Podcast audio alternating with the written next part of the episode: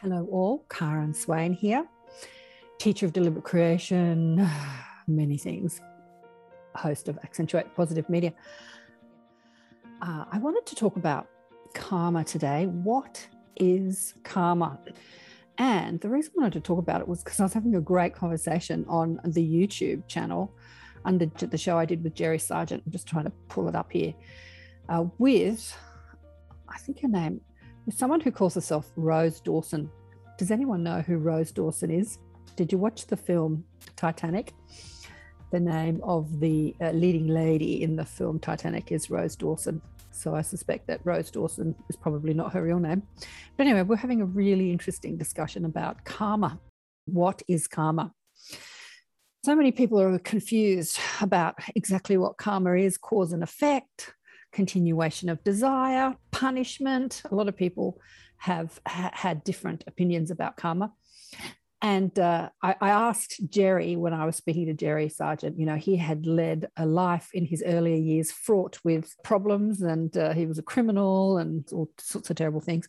And now he's an energy healer. And so I asked him about the ramifications of his, you know, life in this life and how it's in, impacting the life that he lives now. And and he actually said it. Oh, I think karma's BS, but um, but then he went on to explain my understanding of karma as well. So first of all, we have to get rid of the thought that we live uh, in a linear time frame when we are in spirit, because karma is is really um, as it's understood by many people, some people think that when you're bad in a past life, you've got to come back in another life and, and have that same bad thing that you did to others happen to you. And uh, that's some of the story, but not the whole story. But when we look at inserting ourselves into the physical life experience, we do so through all time and space. So we're leading all our lives simultaneously. So, can we die, reassess our life, and then choose what we're going to do next? Right, which we speak about a lot on the show when we're talking about life planning, soul planning, and karma. Actually, it doesn't work like that. if our lives are all playing out simultaneously, how is karma dovetailing? Interesting, isn't it? Think about it. It's a bit kind of strange for the way that we think because we think in such a i know i'm rooted in linear thinking so when i think about this it's uh, confusing to my linear mind perspective as well so if we our soul basically has a desire for everything that we experience on earth so we come into the physical experience with a soul plan so that plan might be to experience contrast in a specific way in order to understand polarity and then polarity gives us a better understanding of a specific energy. When you know the opposite of it, you understand it better. So if you've only been in a hot environment and you've never experienced cold, first of all, you don't really understand what hot is because hot is your default setting. Hot is hot is all you know, and you don't really understand what cold is either. People can explain it to you, they can talk about it, they can show you pictures, but until you experience it, you'll never know. And so we come into this polarized environment to experience the gamut of experiences that life in the third dimension gives us. The, the polarity, the vast uh, array of vibratory experiences that's available here and not available when we're in spirit. So we come in with desire, and often that desire is to experience the contrast and then to return to the original frequency, the original, to return home, to return back to love, if you like. And what happens is in our physical lives, many of us don't do that. Most people don't do that. they come in, experience the contrast, get all caught up in the problems, and then want to act revenge and stay in resentment and, and worry and, and use the contrast that they've experienced that, that, that they've planned in their in their soul planning session to be an excuse for feeling bad about themselves. And um, and then uh, formulate negative beliefs about themselves. I'm not good enough. I'm not worthy. And then they act on how to overcome those things. So if I'm not good enough and I'm not worthy, maybe I'm going to exact control over people so that I'll never feel bad again about myself. Maybe I'm going to become rich and famous, and then people can never say I'm not worthy again. You know, there's a whole lot of things that we do. Maybe I'll just hide away become um, claustrophobic and never go out again. And, you know, we do a whole lot of things. But we always want to experience the contrast and then find our way back home to love and light again. And for many lifetimes, we don't do that. So I'm sure I've spent many lifetimes killing people, being killed, exacting revenge on people, whatever, you know, whatever, as we experience life on planet Earth throughout the ages. So, how does that karma fit into all this? If we're not li- living in a linear, if we're not dying and then reassessing our life and then coming back.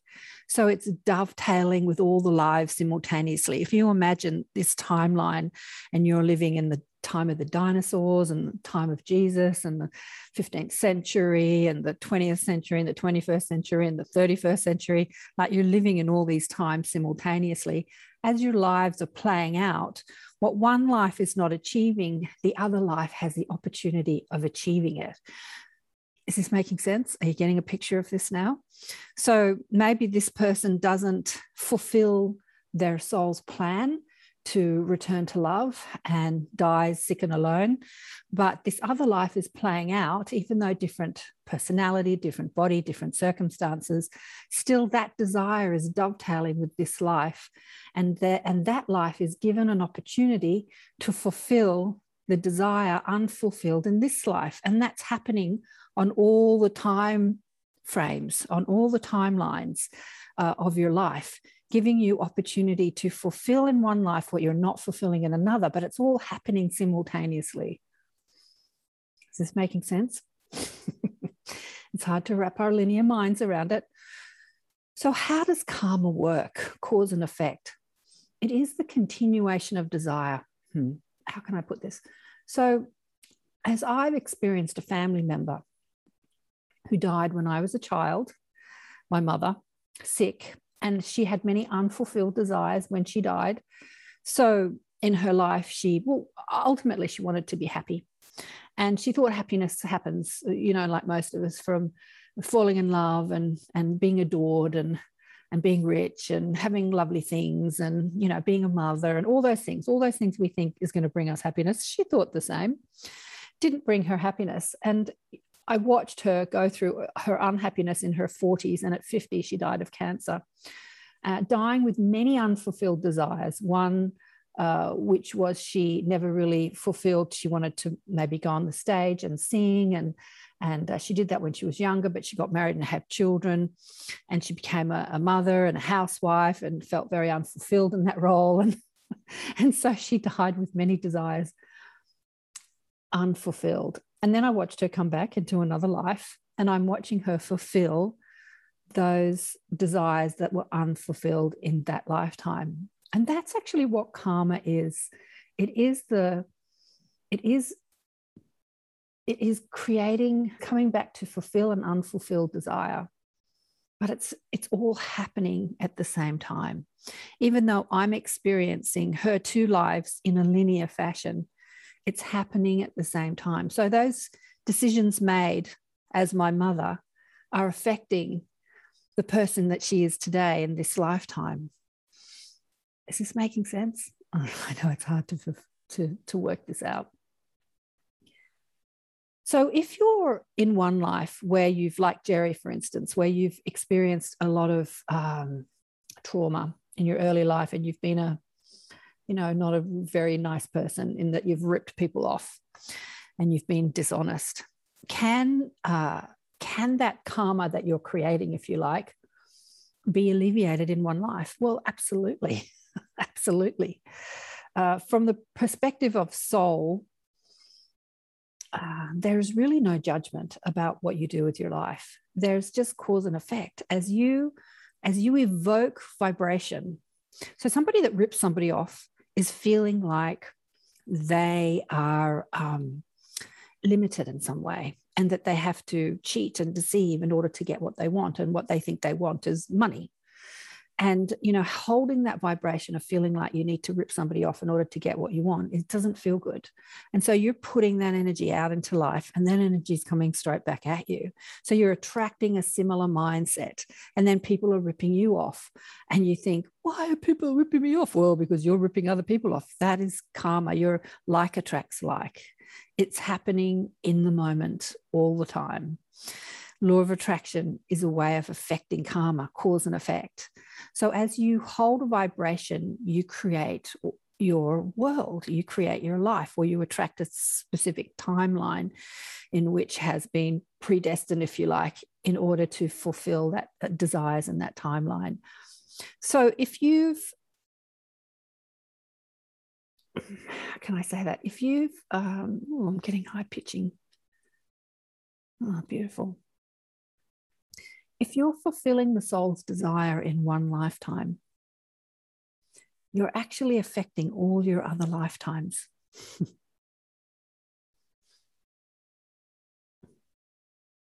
okay, how can I explain this in a, in a way? Let's look at my life, for instance, and all the lives that I've lived before, lived before, and after this one.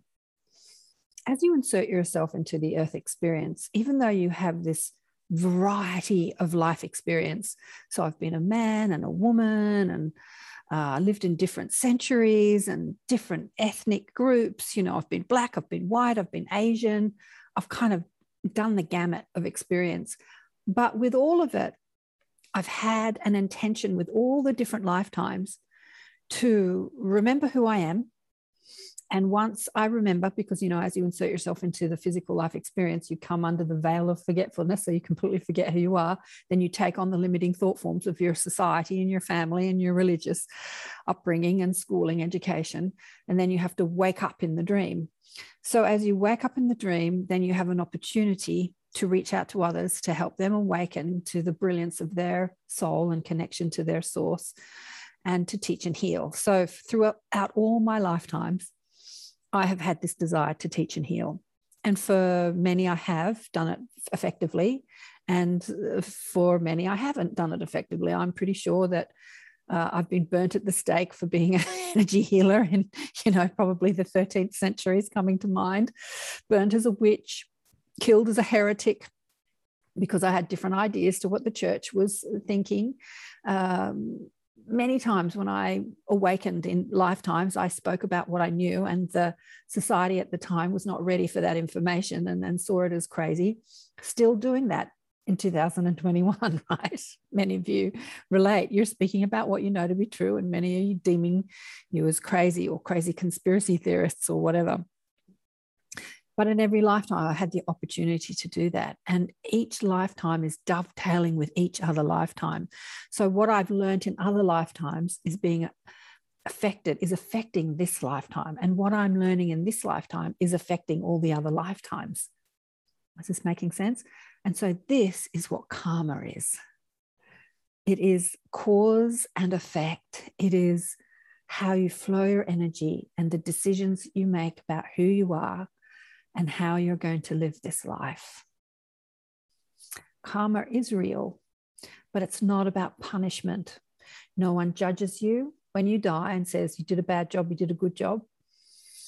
Only you get to assess how you lived that life based on what you wanted to do and how you achieved creating that in that lifetime. Maybe you didn't create it, maybe you did, but you're the only one that gets to judge that. You'll look at it impartially. It's not good or bad. It's like, hmm, yeah, I could have done that better.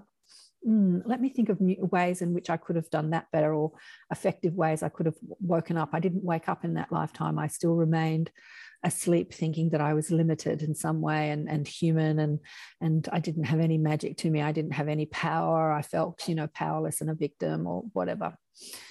Uh, let me create ways in which I can remember who I am. So there is assessment, but that assessment is happening from broader perspective, from your soul's perspective, your higher self, if you like, that is looking down, down. I say down, but it's not really down, looking at, looking into, better word, looking into all your lives playing out simultaneously, all yourselves, all your millions of selves, aspects of your soul as they are leading different lives in different worlds, on different planes of existence, in different physical realities, in different time and space. We are vast. We are multidimensional.